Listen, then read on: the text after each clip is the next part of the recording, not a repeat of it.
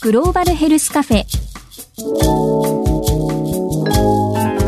この番組は生きる力を共に作る NCGM 国立国際医療研究センターの協力でお送りします。ここはグローバルヘルスカフェ。国際保健医療協力のエキスパート明石秀親さんがマスターを務めています。その店内で常連客のソフィアバンク代表藤沢久美さんと明石マスターが待っているのは NCGM 国際医療協力局の医師岩本あずささんです。小児科小児保健分野での国際協力活動の経験豊富な岩本さんから一体どんな話が聞けるのか。そばで一緒に聞いてみましょう。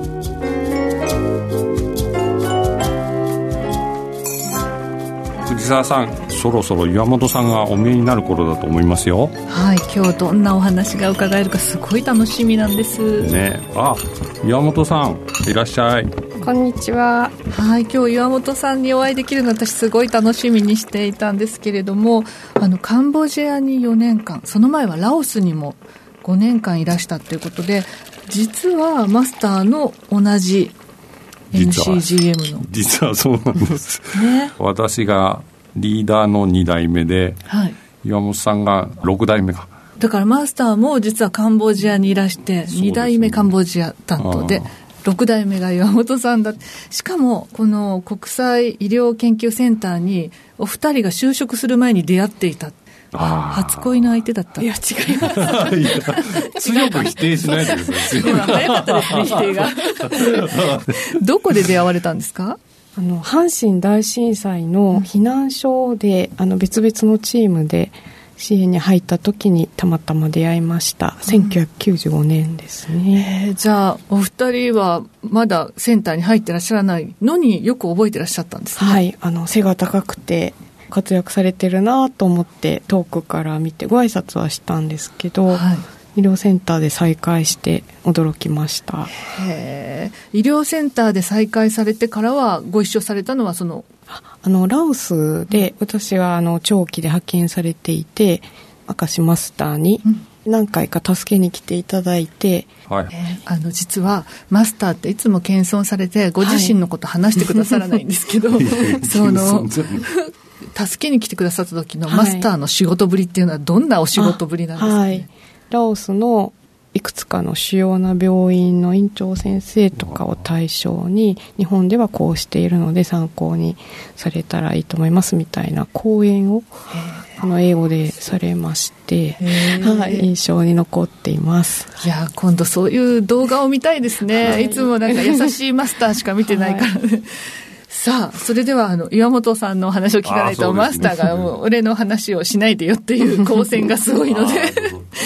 さあ岩本さんなんですけどカンボジアからお帰りになってきて、まあ、カンボジアでは母子病院ということだから出産のに関連するお仕事をされてたってこと？そうですね。あの、一番大事なことは、お母さんと生まれてくる赤ちゃん、どちらもが健やかに、赤ちゃんは人生のスタートを健全に始められるようにという、そういう支援をしてきました。まあ、カンボジアは、あの、内戦の時代が続きましてで90年代初めから日本の技術支援が入っているんですが、お産というのはカンボジアではあの川を渡るっていう表現があるんですけど、メコン川っていう大河があるんですがそういう大きい川を必死で渡るぐらい大変なことなんだという認識がとても強かったと思います。ちゃんと生まれないってことですか？そうですね。命を落としてしまうぐらい大変ということででそれが内戦によって助産師さんお医者さんもとても減ってしまったので90年代から2000年代初めに関しては例えば自宅で出産される方がとても多かったり専門的な知識を持ってえーお産を助けられるあのそういう技術を持った主に助産師さんが、とても少なかったりというちょっと日本では考えられない状況がありました。でそこで日本をはじめ、えーいろいろな組織機関の支援で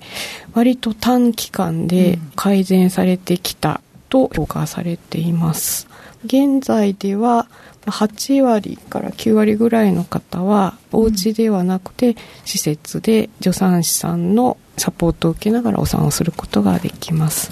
これ要するにやっぱり人育てなんですよね、ポル・ポト政権とかでですね、えー、1970年代の終わりで主だった人たちが亡くなってしまったので、まあ、最初から育てなきゃいけないと当時はあのたまたま医療施設にいる人を看護師さんって言っちゃったりですねそういう状態だったので、まあ、最初からこう育てなきゃいけない。そういう人たちが育ってって、その次の世代に、あるいは地方につなげるというようなことを、山本さんがやってきたということだと思います。マスターの時代は育てて、で、スキルアップしていただくっていう感じなんですか？岩本さんにそうですね。あの明石マスターから私の時代までずっと何人か国立国際医療研究センターから専門家が派遣されてずっとそれにつながる支援をしてきました、うん、でそうですね。あのお母さんが亡くなったり、あるいは死産で生まれてきた赤ちゃんがすぐに亡くなるっていうことはかなり減ってきてるんですけど、うん、日本とかに比べるとまだまだ起こりうるんですね、うん、で特にお腹の中を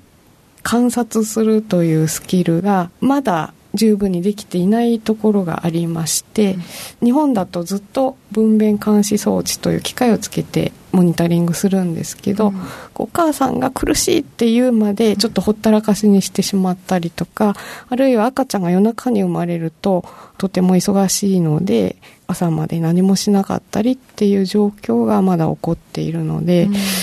そういう内容の研修とか活動を行ってきています。ただこの長い支援の中で、そういうことを教えられる人たちがだんだん育ってきているので、まあ、私たち日本人は前に出て自分で教えるのではなく黒子として先生たちを支援していくというその視点を大事にしてきました。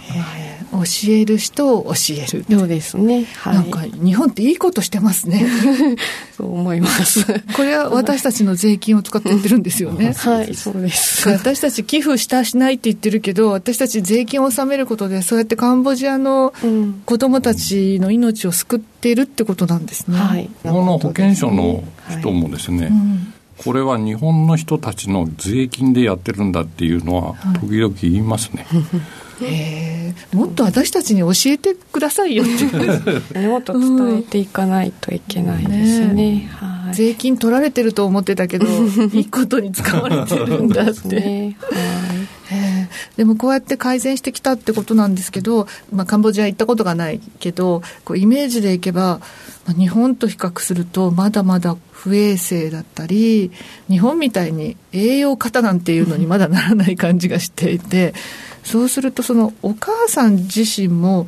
あんまり健康じゃない人とかあとすごい早く結婚する人とかもいそうな気がして。カンボジアだけでなく途上国の多くでは都市と農村遠隔部の差がどんどん広がってしまっていて、今プノンペン首都には高層ビルもたくさん建っていて、ファーストフードのお店もモールもたくさんあって、一見すると日本とあまり変わらない生活ができています。でお金持ちの方なんかは肥満に悩む方とか生活習慣病に気をつけてる方とかもいらっしゃる、一方で農村に行くと今言われたような、食べるものも偏っていてなかなかタンパク質が取れないとか二十、うん、歳になる前に結婚をされてたくさんお子さんを産んでご自分の栄養も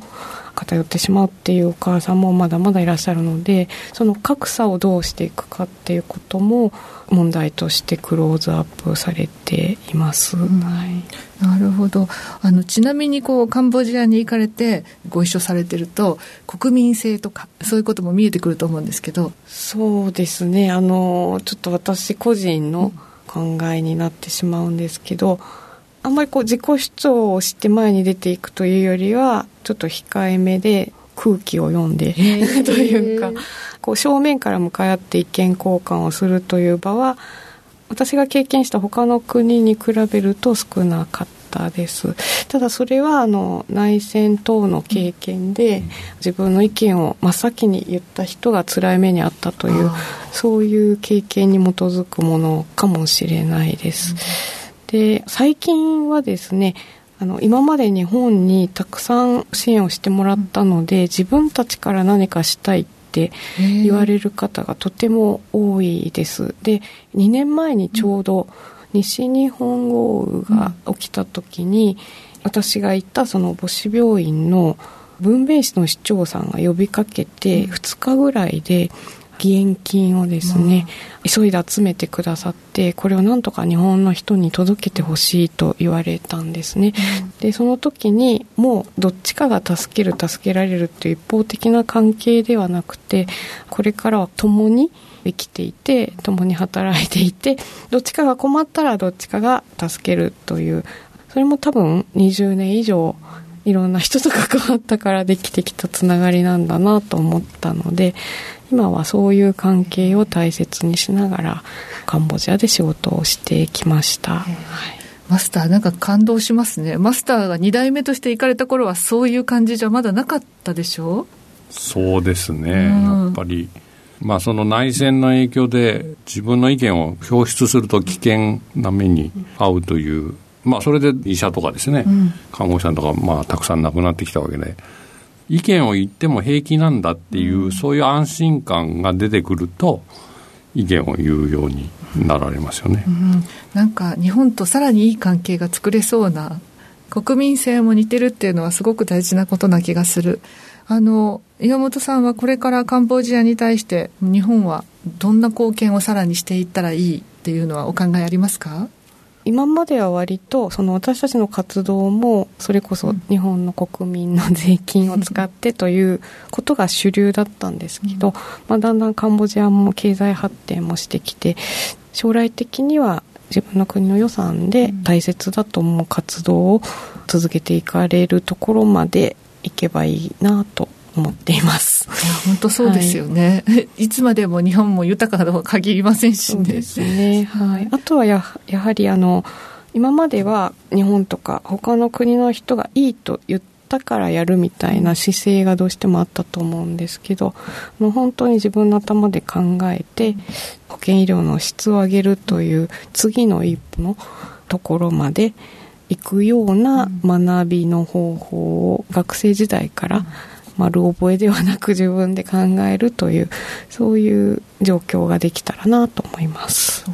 そういうプロセスってまさに日本も過去経験してきたことですよね。欧米からいろいろ学んでそうです、ね、自分たちのお金で回していったり、そして自分たちでちゃんと教育機関を作って、はい、ちゃんと資格も制度も整えてっていうのをやってきたっていう意味では、まあ、そういった部分も仕組みをお伝えするっていうのも大事かもしれないですね。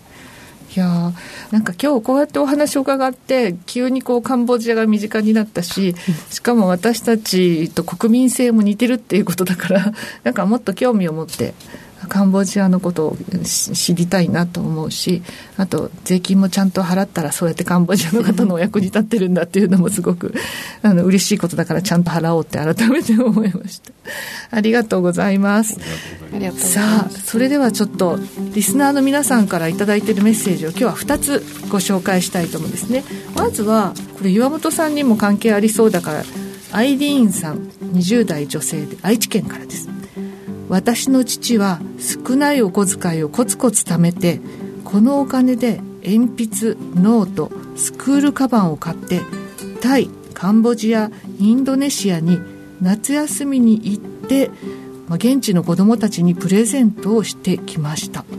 私も少しずつ貯金をしてお勉強したくてもできない子どもたちにコロナ禍が収束したら持って行ってこの手でプレゼントしたいと常日頃から思っています。国際協力はとても大切なことだと思ってます。さまざまな点で恵まれている日本人として若い頃からできることはやっていきたいと思っています。これからも素晴らしい番組作り頑張ってください。応援してます。嬉しい言葉が書いてありましたね、ね、本当ですね、はい。山本さんどうですか？カンボジアのイメージでこういうノートとか鉛筆を持っていくっていうのはやっぱり喜ばれることなんですか？はいとても喜ばれることだと思います。あの時々地方の田舎の方の小学校に行くと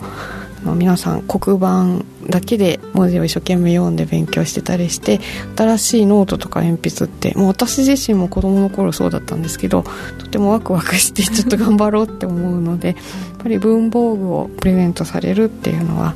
素敵なことだなと思います。じゃあぜひあのコロナ禍がね、はい、過ぎたらお父さんのようにアイリーンさん行ってきてください。そしてそのご報告をまたメッセージでいただけたら嬉しいです、ね、すごいですね。現地に行ってるっていうのはね,、ね。素晴らしい。さあもう一方マスターに質問です。はい。神奈川県20代男性さくちゃんさんです。はい。文系出身の方による国際保険医療のキャリアパスについて伺いたいです。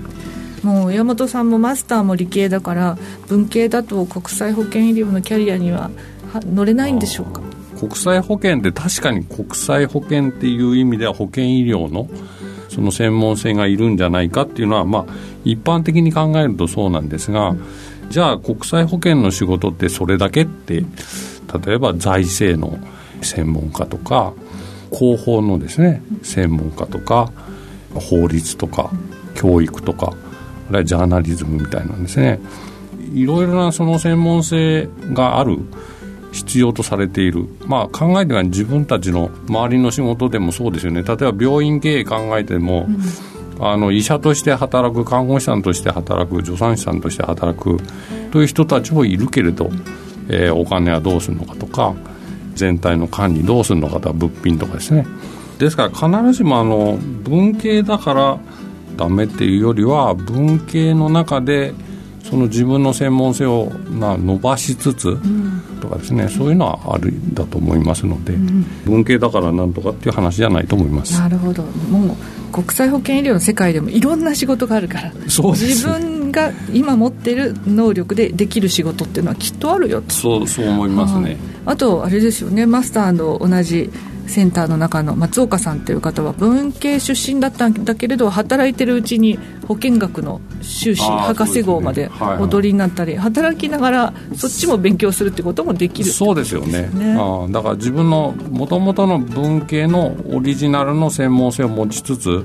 プラスアルファの、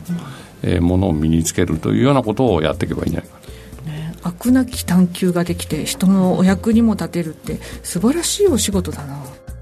時間の関係で今日はお二人ということで、はい、はい、ありがとうございました。ぜひあの番組へのご意見ご感想そしてさくちゃんさんのようにマスターや私への質問 もそうですね、はい、いただければ。聞きたいですよね。ホームページから。マスターはすぐ人に振ろうとするんです。マスターへのご質問ぜひお待ちしておりますホームページからお待ちしておりますはいお待ちしてますはいそれでは今日はこの辺でお時間になりました。もう今日は本当カンボジアの話山本さんに伺えてなんかすごく目が開きました。どうもありがとうございました。またお越しください。ありがとうございました、ありがとうございます。